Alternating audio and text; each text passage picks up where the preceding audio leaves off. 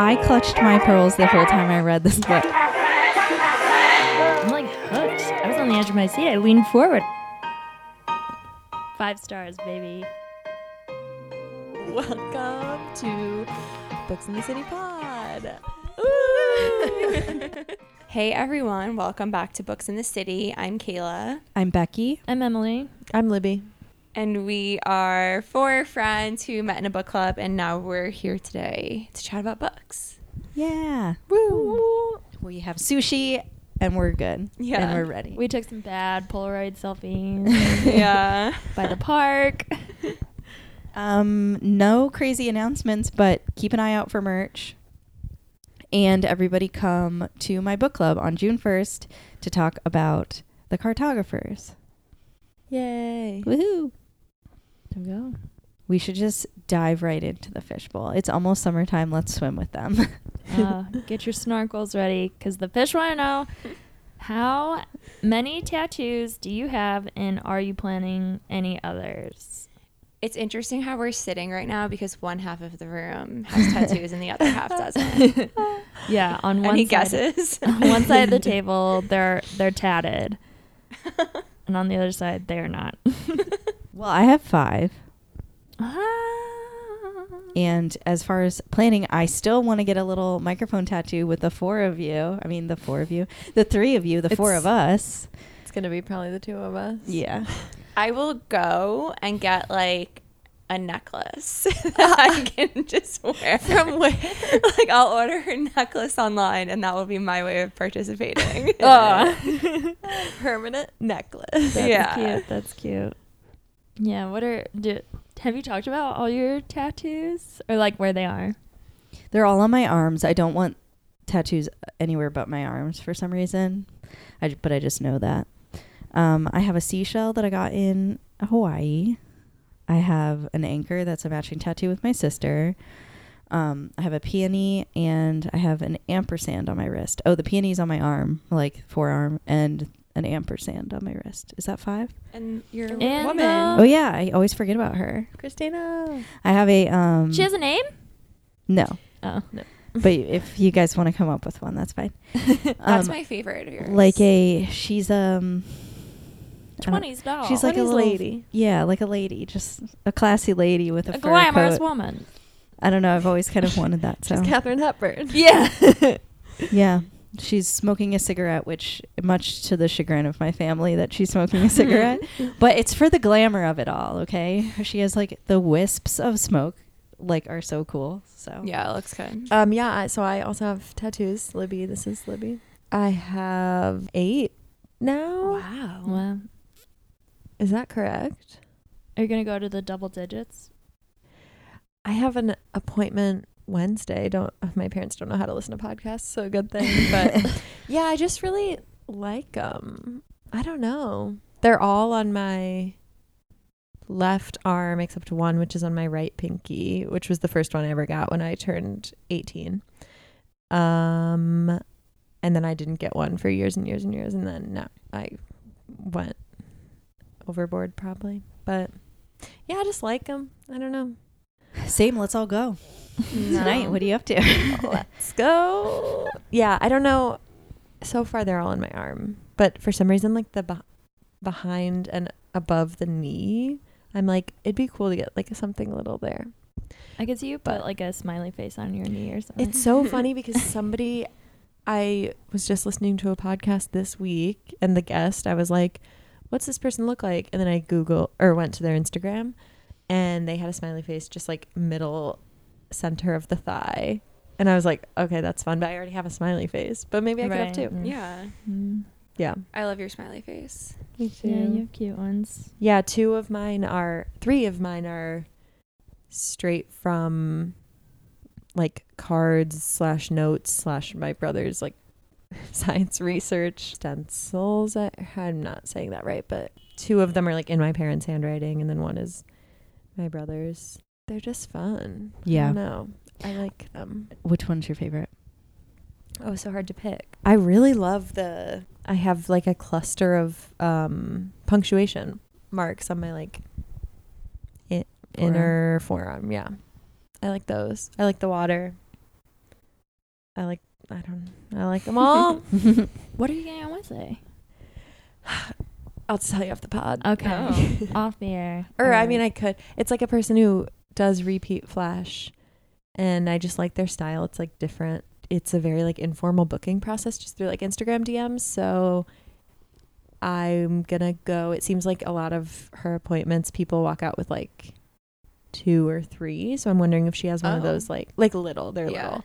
Hers are all very small. Mm. So I don't know. She has a flash book, and there's one that's like a tree and a person like standing like this, and then long like shadows, oh, cool. which I think Mm. looks really cool. So probably that. And then if it's some kind of like two for something deal, then I might get something else. Game time decision. Oh my Nice. god. She has. it. I should show you guys a really cute design of like a girl laying on her stomach reading, Oh. but just very like lines. You know, it's not Mm.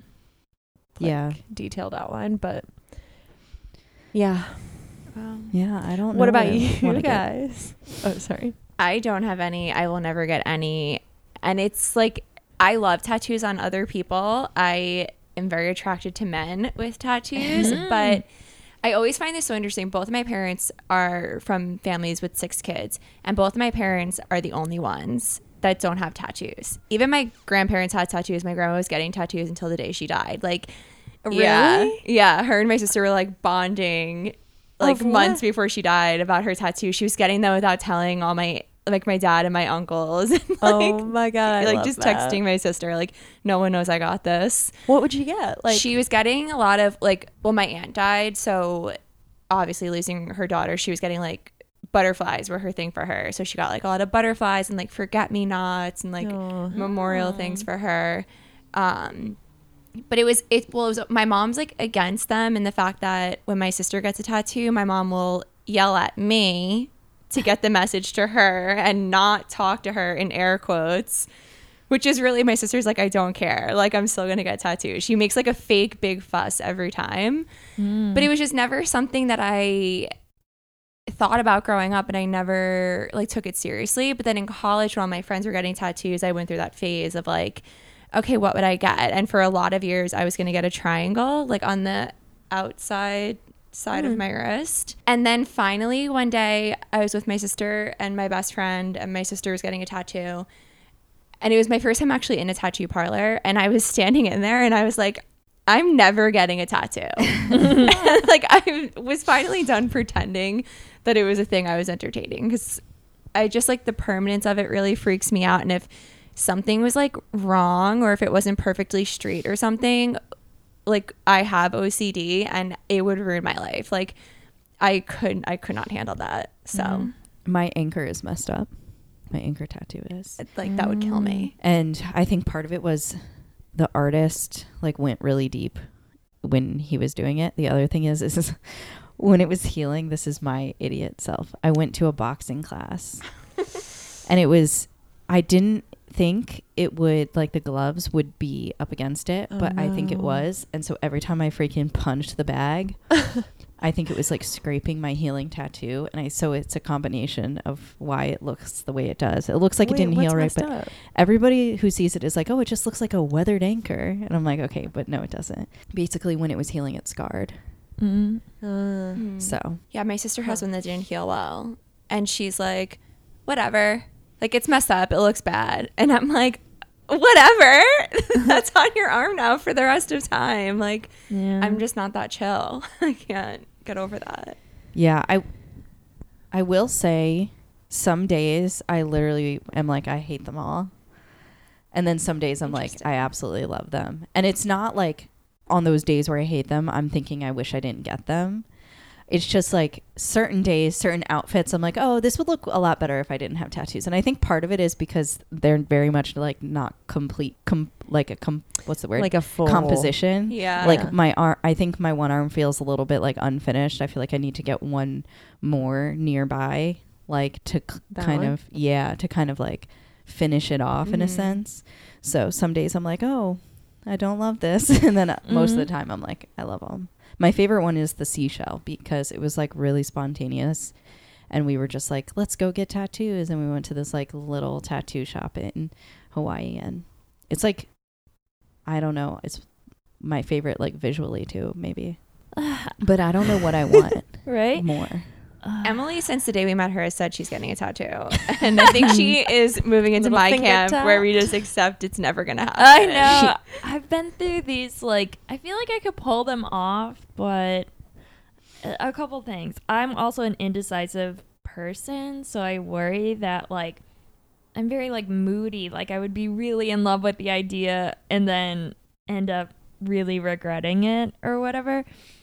And also, I have a fear of needles. That for me was like when everyone was rebelling and like getting their tattoos, I was like, couldn't even fathom the like pre- the pressure of it. And it has nothing to do with, I know it's not painful. I know it's like whatever. I know I could get Oh, through it it. is painful. like that's not even it. I just I have this phobia of like needles. Like I would never go get acupuncture. That's my idea of like torture. You know, I wouldn't do that. that's not a thing that I would do. okay, well, I have a few things to say. Number one, I don't think you'd regret if you got a little microphone with us.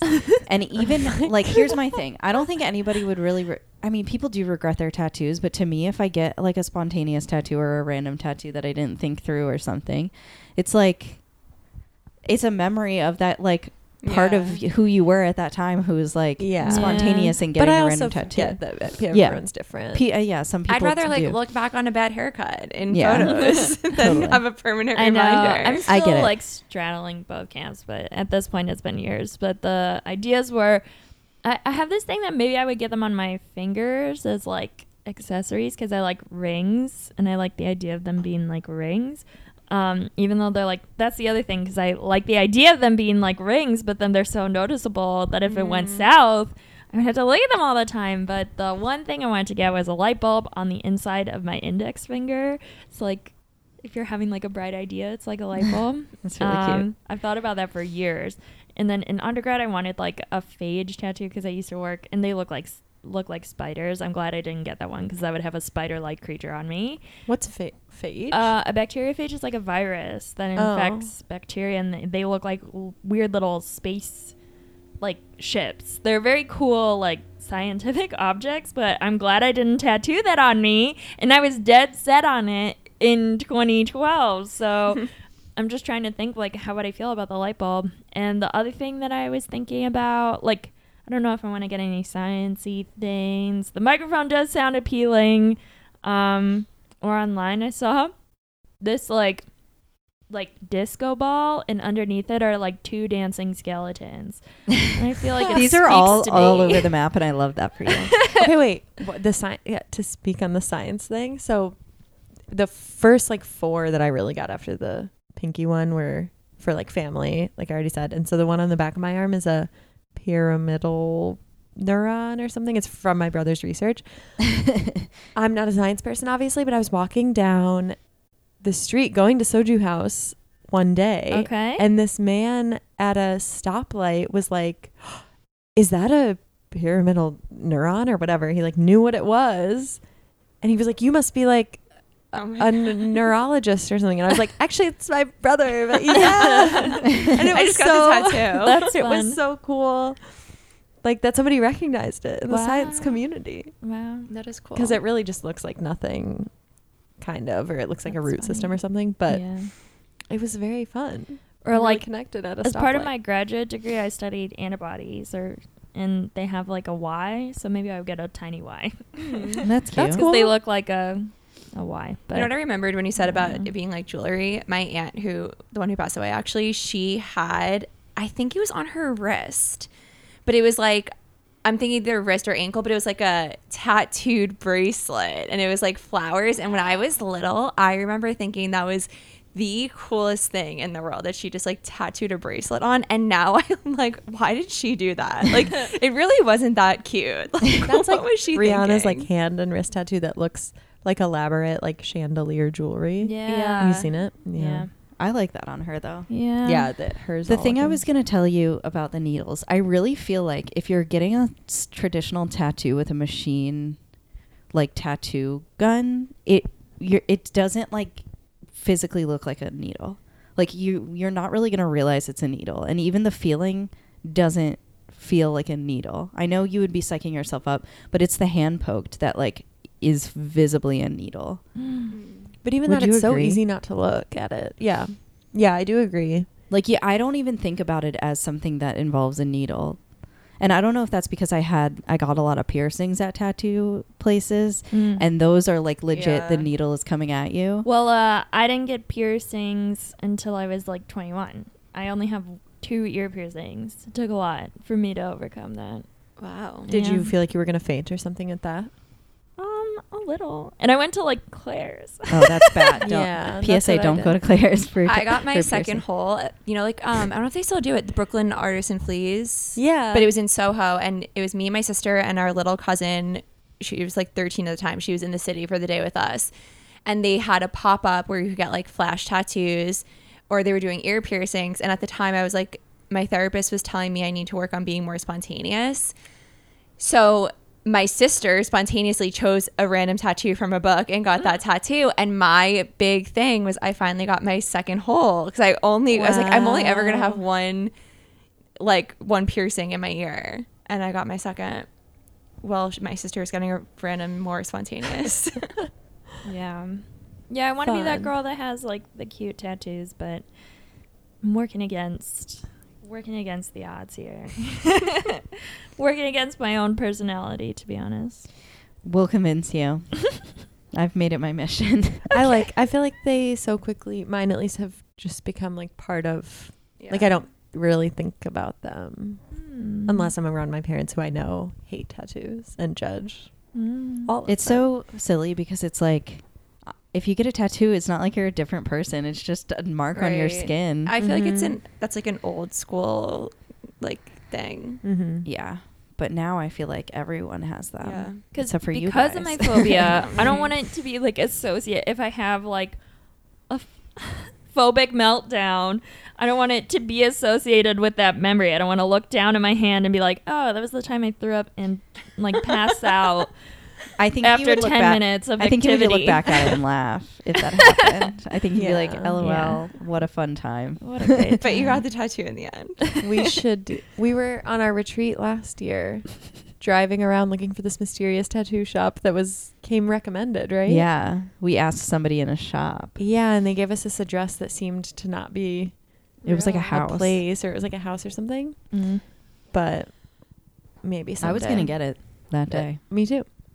And Emily would have. I would have gone with. yeah, I am curious if we were all in the shop and you guys were getting them. I think Emily. Would. I feel like feel you would like like you- lurk around, and then you'd be like, okay. We'd be like ready to leave, and you'd be like, sure, I'll do it. I know.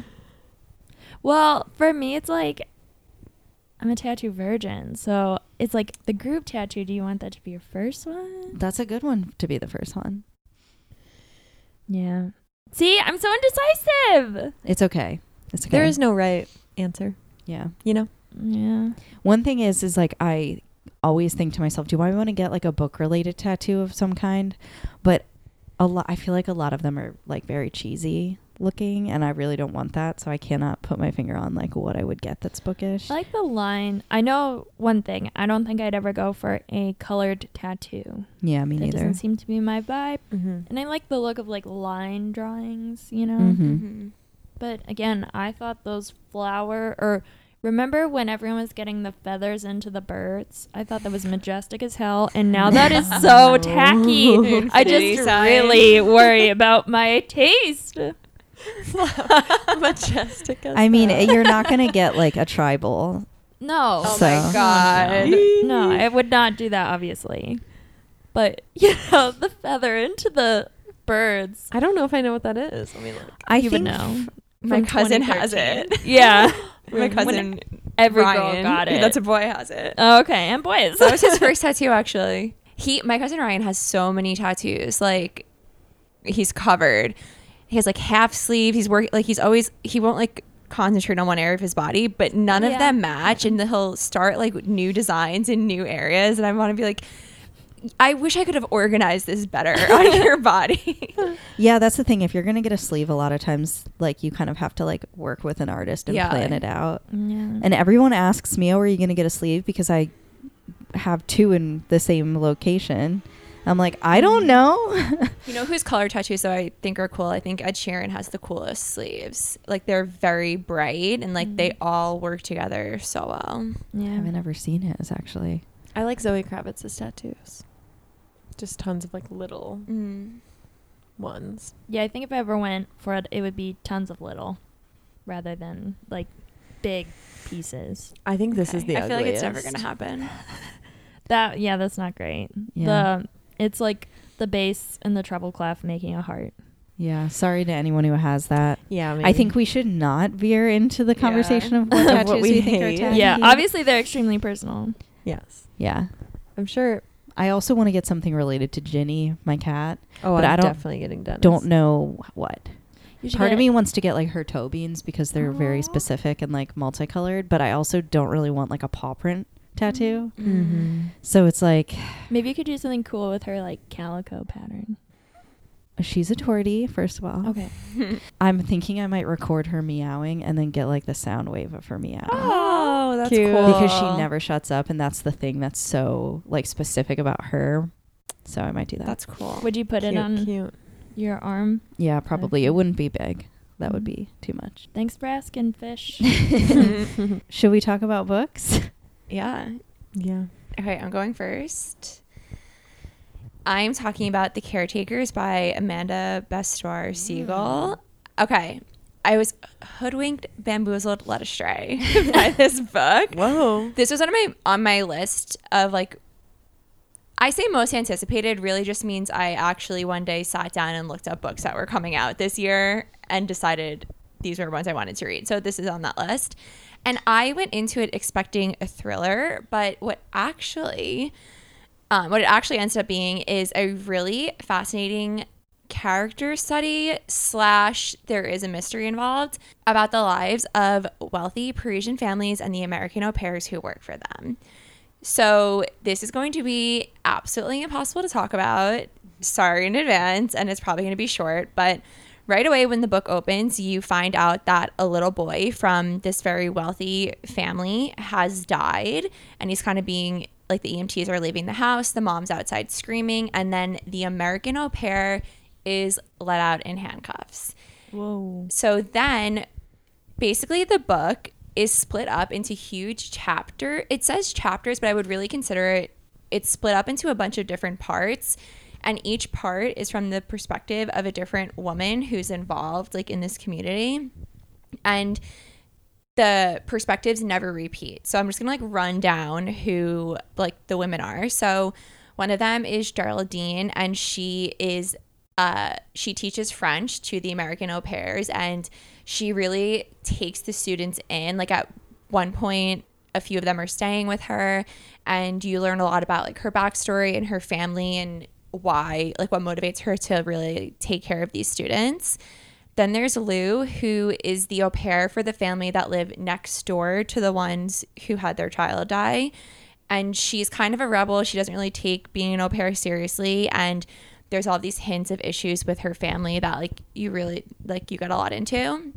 Then there's Charlotte, who is the mother of the child that died, and she is was one of the most interesting and like complex characters. And she like had two kids from a previous marriage, and then she married this really wealthy guy, and it's kind of everyone kind of knows she just married him for the money, and he only married her because she was beautiful, and they have a child together, who ends up being the one that dies. So there was just so much going on with her that I found really interesting.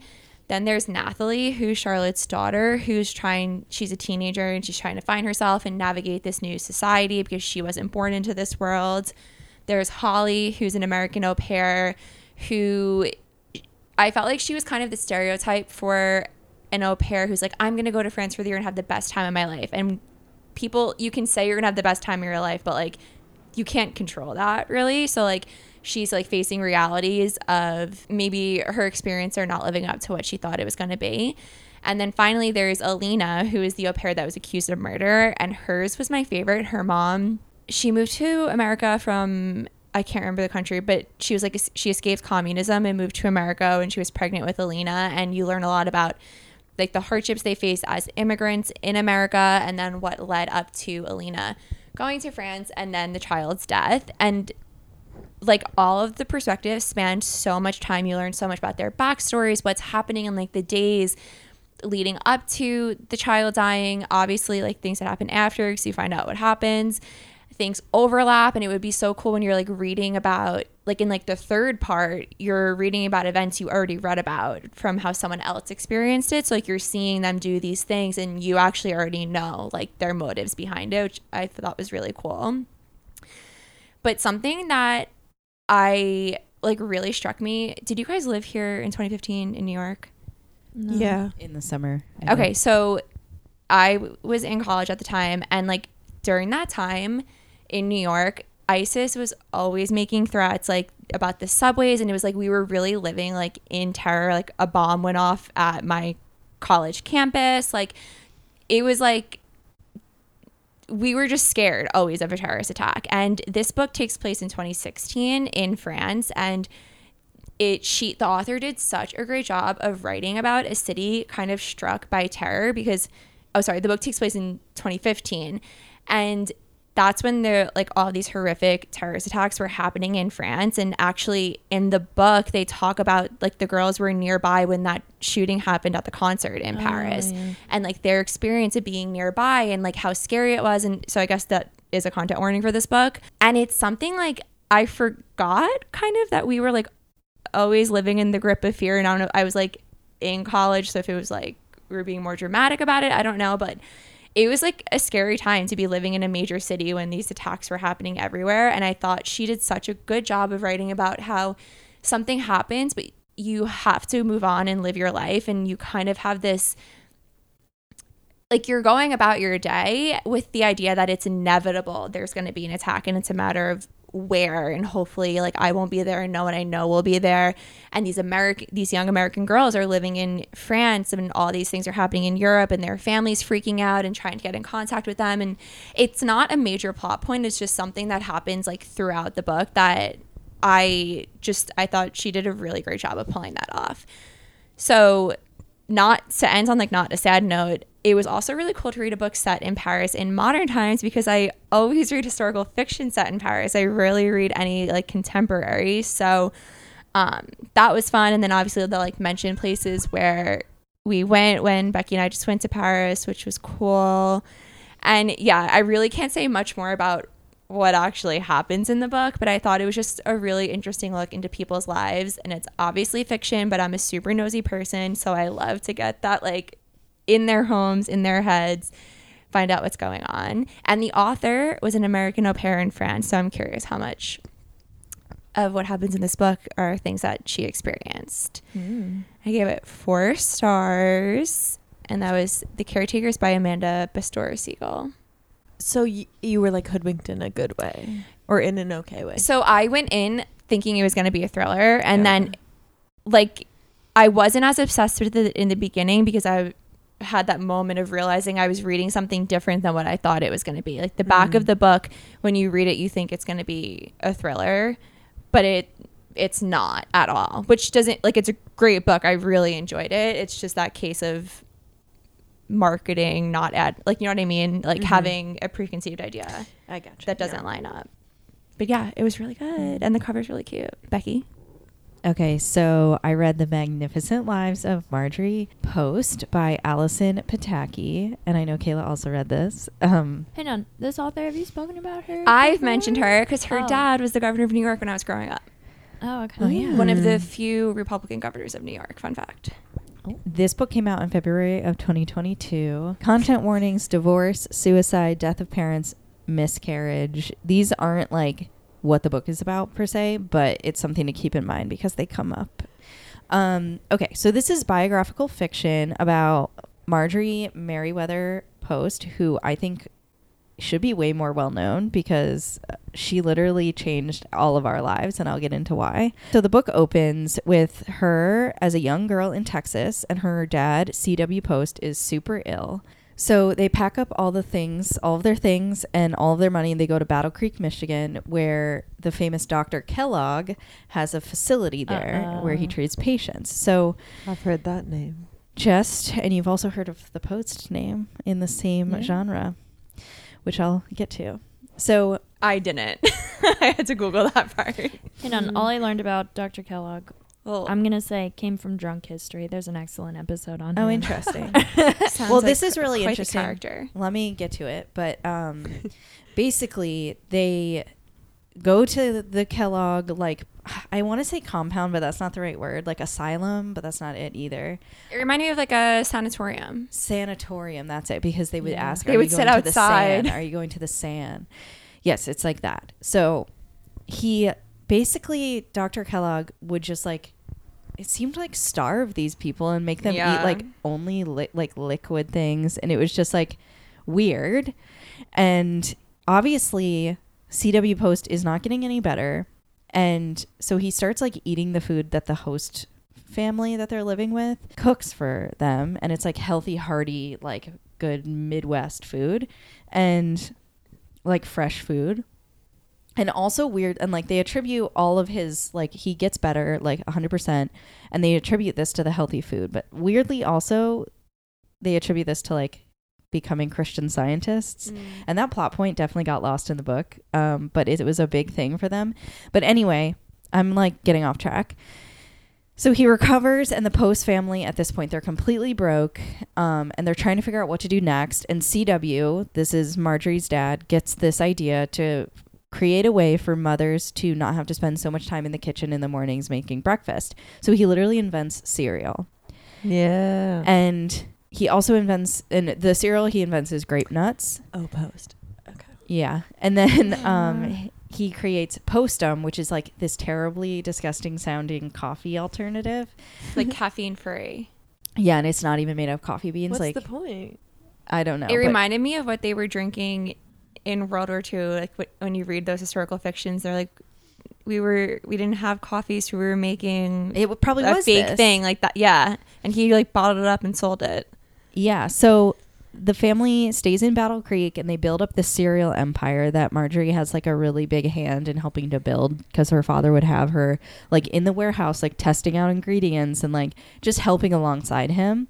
And at this point, the posts are becoming like household names and their wealth is like crazy. So Marjorie gets sent away to this boarding school in Washington, D.C.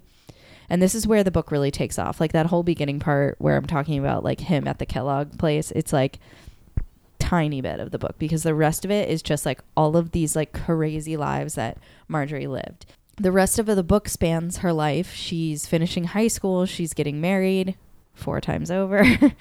she Whoa. builds these amazingly glamorous homes in New York, uh, Connecticut, Washington D.C., upstate New York, and Palm Beach. And this part I like did not realize. She built Mar-a-Lago, and I did not realize It was her house.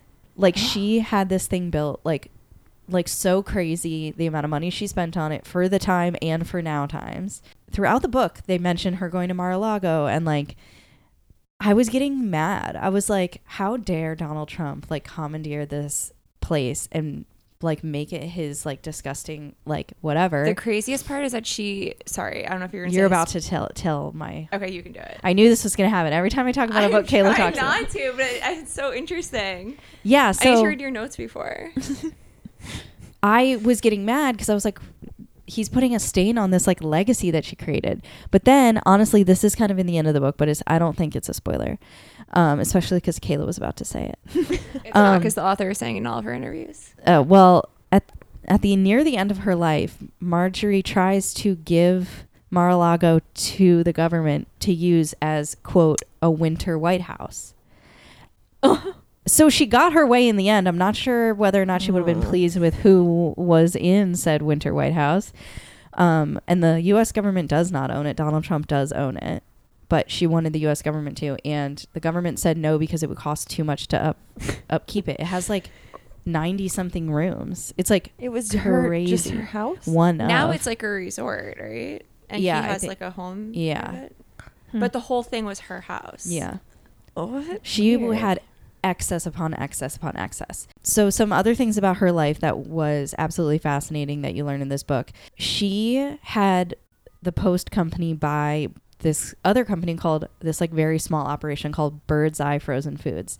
And I know them. Mm. yeah. Please. So at the time, frozen food had had never been brought to consumers before, and her husband at the time was like the the like chair of the company because she technically couldn't run it because she was a woman, and um, so the husband had to do it, and he was like Marjorie, the American consumers, they don't want to have to buy a fr- like a cooler to store the frozen food and then they don't want to have to like deal with defrosting. Like nobody wants this. The grocers don't want to have to buy a cooler to sell the frozen food. Like nobody wants this. And she insisted and basically went behind his back, bought this bird's eye company, and look at us now.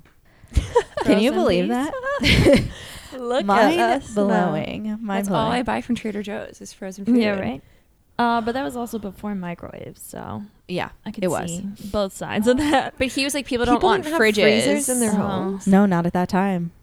That is That's what was ice so wild. There's like even cereal. Like you never thought about who created cereal and like things that we eat every day. I was reading this on my lunch break at work, and I'd go back to my desk and be like, "Guys, I just learned the backstory of like frozen food." and we're all like, "Whoa!" Sorry, Post. That has nothing to do with like the Washington Post, does it? No, no, no, no. Okay. No, Post is a brand. Yeah, there you can go to the grocery store now. It's now General Foods, Uh-huh. and it Um, changed to General Foods. Actually, it's not even General Foods anymore. It's under something else because I went on a Wikipedia deep dive. But like it was Post and then General Foods, and now I think whoever owns General Foods has the Post brand as like one of them. So you, Mhm. you can go to the grocery store and you can get Post. I think it's Honey Nut, Yeah, hun- honey, honey bunches of oats. Post honey bunches of oats. Do people still eat that? no. I there was one that I was like, "Oh, I used to eat that." What? Uh, Also, honey pops. One of the biggest Honey colleges on Long Island. It's now LIU Post, but it used to be CW Post. So I was reading this book. I was like, I've never heard of any of them. And then the dad's name CW Post, and I was like, oh, they named a whole university on Long Island after him. Hmm. Fascinating. Oh, bran flakes, Chips Ahoy, Oh yeah. I was gonna say Golden Crisp, Honeycomb, Golden crisp. Pe- Pebbles, Post Pebbles, Waffle Crisp, and Grape Nuts are the main ones. Waffle crisp. Bran flakes. So another fascinating thing about her, she was married at one point to the ambassador to Russia, and spent time living in Moscow. And she cr- collected this insane collection of these like priceless Russian art that the Russians just had in like a hut, basically. And like one of the wives that she was friends with was like, "Oh, I'll show you like this like I forget what they called it." it was basically a hut that they would go to and she was like you guys don't want this it was literally like fabergé eggs and like all of this stuff and she like collected a ton of it and brought it home and now you can go to her estate in washington d.c and see all of that which i'm going to do when i'm there. But on her way back to the us when she was finally leaving russia she like hated russia by the way in the book it seemed like. She it was she left because of World War II and she literally her boat went through literally combat. Like the Rush or the German U-boats were like there. She like sailed on by. It's like what?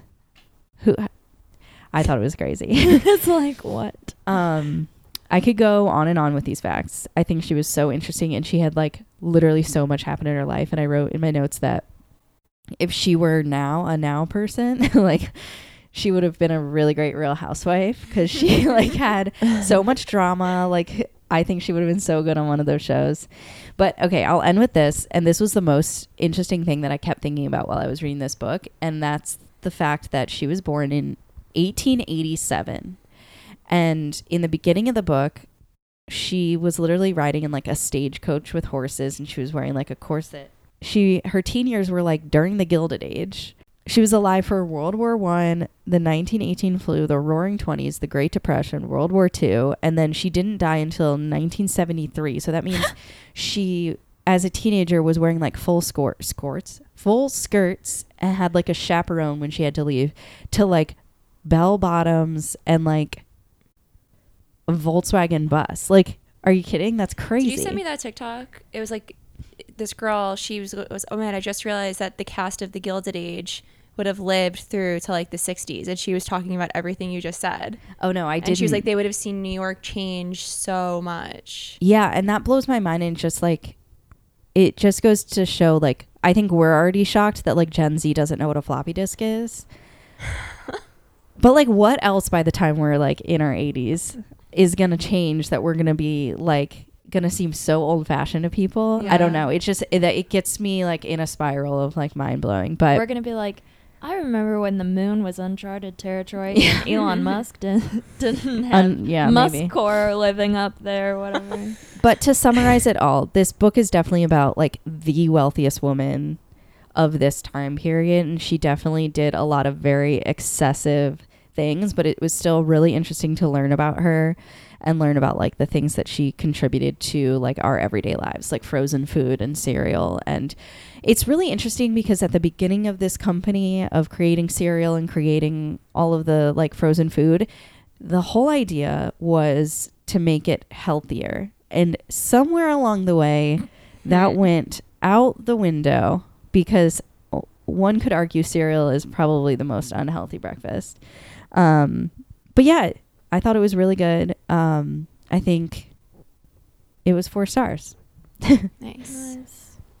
I just want to say, because I've read all of Allison Pataki's books now except for one, and this one wasn't my favorite just because there was so much to cover over so much time that sometimes I was like, let's explore this a bit more, or let's not. You know what I mean? Yeah. But you know what's so interesting? She has. Well, what I love about her is that she writes about these really fascinating women that there aren't any other books. And I feel like it's cool to learn about them like that way. But she has two books about Empress Sisi of Austria. And this was a case where I was like, I feel like this could have been two books because there's so much packed in. I agree. There were parts that were maybe too long. And then I think near the end, it felt like she almost was like told by her editor, you have to stop writing. And then it felt a little rushed. Cause like you, it's basically like starting with her first husband, you get more and then it gets less and less about them. And maybe that's because she spent less and less time with them. Yeah. But, um, But Yeah, it it could have was been a whole book about her time in Russia. totally, totally. It was very interesting. Yeah. What's that called? That sounds good. That was The Magnificent Lives of Marjorie Post. I keep wanting to say her full ni- full name. Oh, and also there's the Merriweather Post Pavilion, which is like a famous concert venue in Maryland. And I've always known that, and that was the only thing. Anyway, by Allison Pataki. um, Okay. Emily, what did you read? I read a short book, so I'll give you a short synopsis. Sorry about that. no, no, no. Um, I I read a book called Trust by Domenico Star- Starnone, translated from Italian by Jhumpa Lahiri. And I was saying on our live stream for those who tuned in, or happy hour, or whatever we're calling it, um, uh, that this is a book that I hadn't seen on the internet, which is rare for me to like pick up. So I was just wandering the strand. Um, I wanted a translated book, and the premise sounded interesting. It's a short novel. It's like under 200 pages, and it was published by Europa, which are the people who published the My Brilliant Friend books, and the tone is kind of like similar. Um, so the premise is basically um, there is this teacher. So it's it's three parts. The first part is from this man's perspective. You don't really learn his name until more than halfway into his part.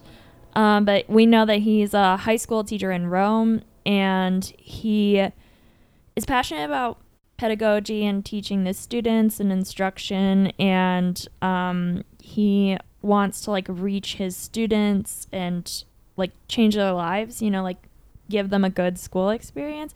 And there's he has this one student who like is disruptive in class, like she doesn't really go along with his thinking, and then basically she graduates and then they start dating um and her name is teresa and she's a tour de force. She's just like an independent thinker and the two of them and he's like young when he's a teacher so he's like 24 25 um but there's still like an age gap and we learn that they start dating and they have a very like passionate chaotic turbulent romance where they're like fighting crying like Taylor Swift type lyrics, um, throwing things, Screaming and fighting and kissing in the rain. I don't know about kissing in the rain, but they were definitely um, Screaming and fighting, yes. screaming 4 and a.m. calling her name. yeah, probably that. And um, and so they're doing that. And one day Teresa's like, I feel like we need to build intimacy. So I'll tell you something I've never told anyone before, and you should tell me a secret that you've never told anyone before. So um, they do, and the next thing you know, two days later, they broke up and they like part ways, and you're like, what happened here? And then Does then the reader find out the secrets? Ah, you'll have to read and find out. but um I don't know like how like scandalous they are.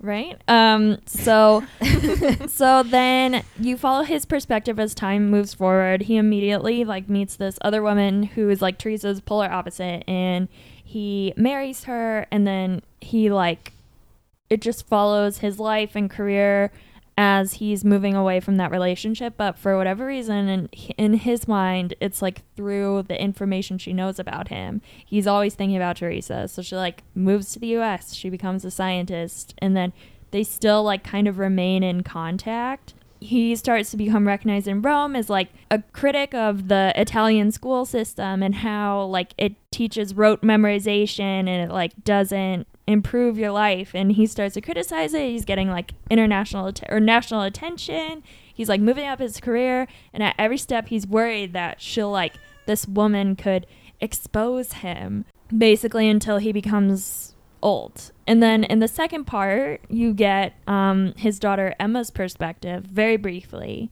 as he is old and starting to win an award.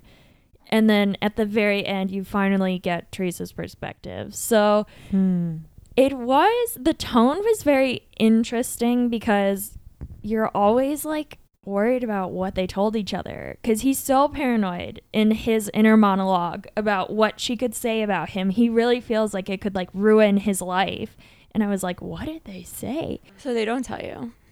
Nah, you'll have to read and find out. Um, so I was like, there's this level of like psychological. I was, I was trying to look up the um informa- like a quick synopsis online, and it's branded as a psychological fiction. So I don't know what that means, but Mm.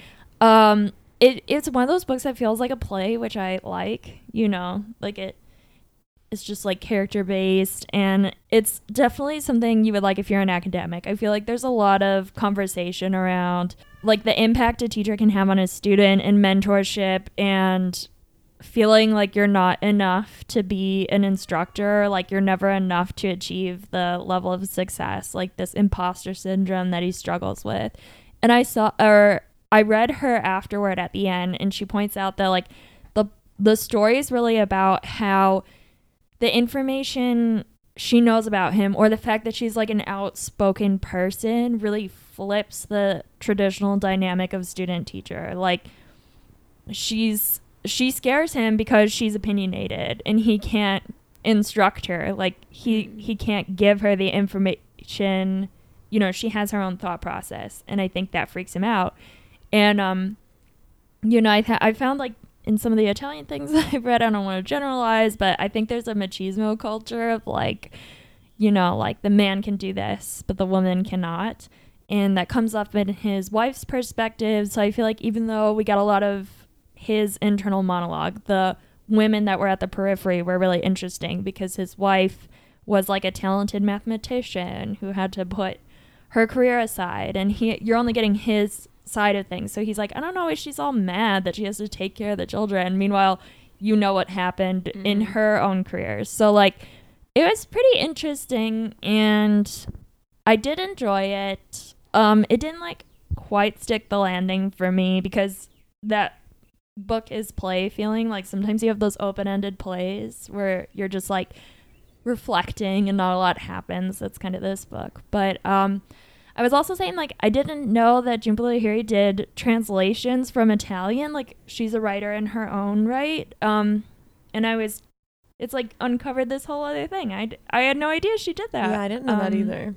So, so yeah, it was it was um an interesting thought experiment. This book, and apparently he's read or wrote other like novellas that are kind of in conversation. So maybe Mm. someday, and they all have like T words, and um at the end she like talked about her translation process and how you choose like titles because even the title choosing the word trust i guess in italian it was like confidenzia which is co- the cognate would be like confidence, like a secret, you know, but you can't like Mm. say that. So she had to choose a word that was close enough where the English Oh, reader that's would be like, this is giving you. So she explained why she called it trust because it's like in a relationship, there's an intimacy where you trust the other person with your information. So I think translations are cool. I'm getting into them. so yeah. Uh, I give it four stars. Those Trust by Domenico Starnone. Uh, Libby, what'd you read? Okay, I read kind of a long book, so sorry in advance. The Nix by Nathan. Ah. Oh, yeah. I was wondering if you talk about this. Yeah, it came out in 2016, and I You actually mean you it. didn't listen when you were when you were gone? I'm kidding. um, uh, yeah, it came out in 2016, so a while oh back. my I don't god, know. Crazy! That was like six years ago. I know, doesn't it feel? Yesterday. Whoa, I was gonna say eight years, six. Yeah. There's that thing Um, about time flying, and wow, so much has changed. Sorry. We've been here for too long. Okay, I loved this book. This is the type of story with like sprawling cast of characters across time and place and that's like a favorite type of book of mine. I just like really love when an author can pull that off. So, The Nix starts with a description of our main character Samuel. Uh, and the actual description is Samuel's mother um, very gradually packing up her things over the course of many months until one day she just up and leaves the family, uh, abandoning Samuel with his father in suburbia outside of Chicago. Shout out Chicago. With no explanation. So this happens in the late 80s, and Samuel's like 14 ish years old. Okay, so then flash forward, and we meet Samuel in present day, which is 2011 in this book. He's an English professor, and he feels very like stuck and in a rut, and he's depressed. And we also learn that he hasn't had any contact with his mother since she left, like more than 20 years earlier. But then this news clip starts going viral and ignites the whole country in this very politically charged debate. And the video is of this woman throwing rocks at a very conservative governor of Wyoming and presidential hopeful. And Samuel is forcibly reintroduced to his mother, who's the lady throwing the rocks at the conservative governor. So eh, this kind of it, it was also fun because it like took me back to 2011 Twitter when like thing like Such things a went specific place to be. yeah, things went viral like in a different way back then, so it was kind of fun. So this kind of kicks off the present day, like 2011 action, because just after Samuel learns about this incident, he hears from his publisher, who has been waiting on a manuscript from Samuel for the past 10 years. So the publishers like finally come to collect that manuscript and Samuel either has to pay his advance back, which is impossible because he bought a house, or the publisher is going to be suing him like for everything he has. And Samuel's kind of backed into a corner and he's like feeling stuck and not sure what to do and then he has this brilliant idea and he says to his publisher, "What if I told you I can deliver a tell-all about the Packer attacker, which is this woman who threw rocks at the governor's name is Packer. The publisher's interest is piqued, and this is how Samuel reestablishes contact with his mother for the first time since he was a 14 year old child. So, without spending a million years talking about this book, I will also say that we get flashbacks both to 1988, just before and after Faye abandons her family, and kind of what that was like for Samuel growing up before and after. But also as Samuel starts digging into his mother's past because he's like committed to writing this book to kind of take her down like as sort of like you abandoned me, I don't owe you anything. He realizes that there's a lot about his mother that he's been lied to about or that he just didn't know. So, as he's uncovering things and speaking with his mom for the first time, we get flashbacks to 1968, which is this blank spot in Samuel's knowledge of his mother's life before she had him. Because during this time, she left her small Iowa river town, shout out Iowa. There's a lot of Iowa in this book, to attend college in Chicago, which this was 1968, so this wasn't really done at the time, especially from like Iowa, Mississippi, like you don't go to the big city, you know? So this put Faye in Chicago during the protests around the 1968 Democratic National Convention, and things and people from this time in Faye's life are coming into play in her present day as she faces terrorism charges for her like assault on this governor. So the Packer attacker like moment, they as it's gone viral, news outlets have like found Faye during the Democratic National Convention protesting. And so Samuel's in this weird position of like, that's my mom, but wait, like, what was she doing in Chicago in 1968, like at these other riots? Like, none of this is adding up, whatever. So he's learning a lot, like, about, Mm. you know, everything. I don't know. That's kind of the book. I probably didn't make it even sound half as interesting No, I want to read that as it really is. It's so good. There's like a ton going on. And it's definitely long. I think it's more than 600 Oh wow. pages. It's chunky, but I loved it so much. Um, all the characters are pretty messy and just like huge messes, but it the book covers so much ground around each of the characters that they felt so real, and I loved all of them so much, especially Samuel and Faye both. It goes into kind of like inherited trauma, political idealism, principles and morals, and how all of this is sometimes like actually often at odds with political movements. So much about just like kind of all of that and just idealism in politics, I think. And it's told through this really wonderfully interconnected story that comes together in a really satisfying way. Uh, and it really drew me in. And the stuff, especially about the 1968 convention, was so fascinating. That was real. And Yeah. there's so much description as we're flashing back to Faye, like in that political moment and how she kind of becomes wrapped up in this movement. And it, it, it was just fascinating. And I was like spent a long time after like down a rabbit hole looking at like pictures and news coverage from that actual convention. So is he Um, talking to his mom about the book too? She's she knows it's happening. yeah. Interesting. Wow, Yeah. what a weird way to like get to know your mom. Yeah. He he sees her again for the first time in like 20 plus years and like there's a lawyer present. Oh and my it's, God. It's just like yeah, Wow. it's it deals with it's a they're a mess, but in like a Mhm. really good way to read about. Um Did you say this? What? Why is it called the Nix?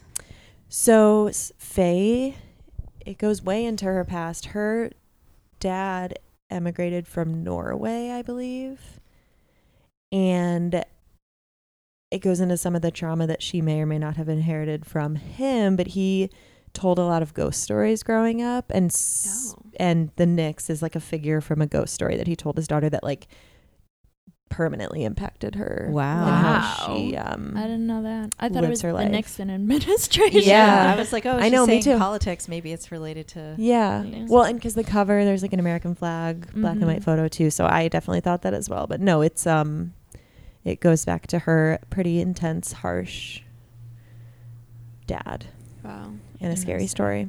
But yeah, it was so good. I gave it four stars. We all had four star reads. Hey. hey, Would you look at that? look at that. Um, yeah, and that was the Nix by Nathan Hill. And I don't know if he's written anything else, but I would read whatever else he writes. I've seen this book everywhere, obviously, and I never knew what it was about. Oh. And I don't know. I never picked it up to read what it was about. Yeah. But I want to read this now. Same. I actually didn't really know much about what it was about going in either. Yeah, if you read it, I it's interesting. We'll have to talk. Yeah. There's some like I I guess the reason it wasn't a five star read is I feel like it didn't need to be as long as it was, and That's there's a lot. uh, yeah, and there's a storyline that feels completely unnecessary in Mhm. hindsight that could have cut. I mean, not a ton out, but it's just it was an interesting choice. Um, some of the like t- directions they the took length it, I think. is precisely why I got it, but haven't picked it up yet. yeah, but I would say, I mean, it's really like easy to read. I don't when people say like readable, it's like what does that mean? But it is Mhm. like Mm. a page turner, and th- it's written in a really, I think, um, Like compulsive. Well written way where yeah, there's there's cliffhangers or like a big reveal, and you're like, holy shit, I have to go into this flashback Yeah, to see Nice. you know what this means and that kind of thing. love So, that. yeah, very good. Great. What happened at the 1968 convention? I need to Google, or maybe I'll read the book It- first. Yeah, it just turned into riots. Um, and Millennium Park, Yeah. all the hippies gathered in Mhm. Millennium Park and like The tear police, gas yeah. and Oh my god. yeah, it was like it Did was people die? uh, I think people died. people died. Yeah. People were like trampled. Mm-hmm. Oh my It's god. bad. Yeah, and that is real. So yeah, again, like learning history from historical fiction. Crazy. Who would have would've thought? thought? In a million years. Um, does anyone want to know what is on my TBR? Yeah. Wait, but what was that book? The Nix by Nathan Hill. Okay.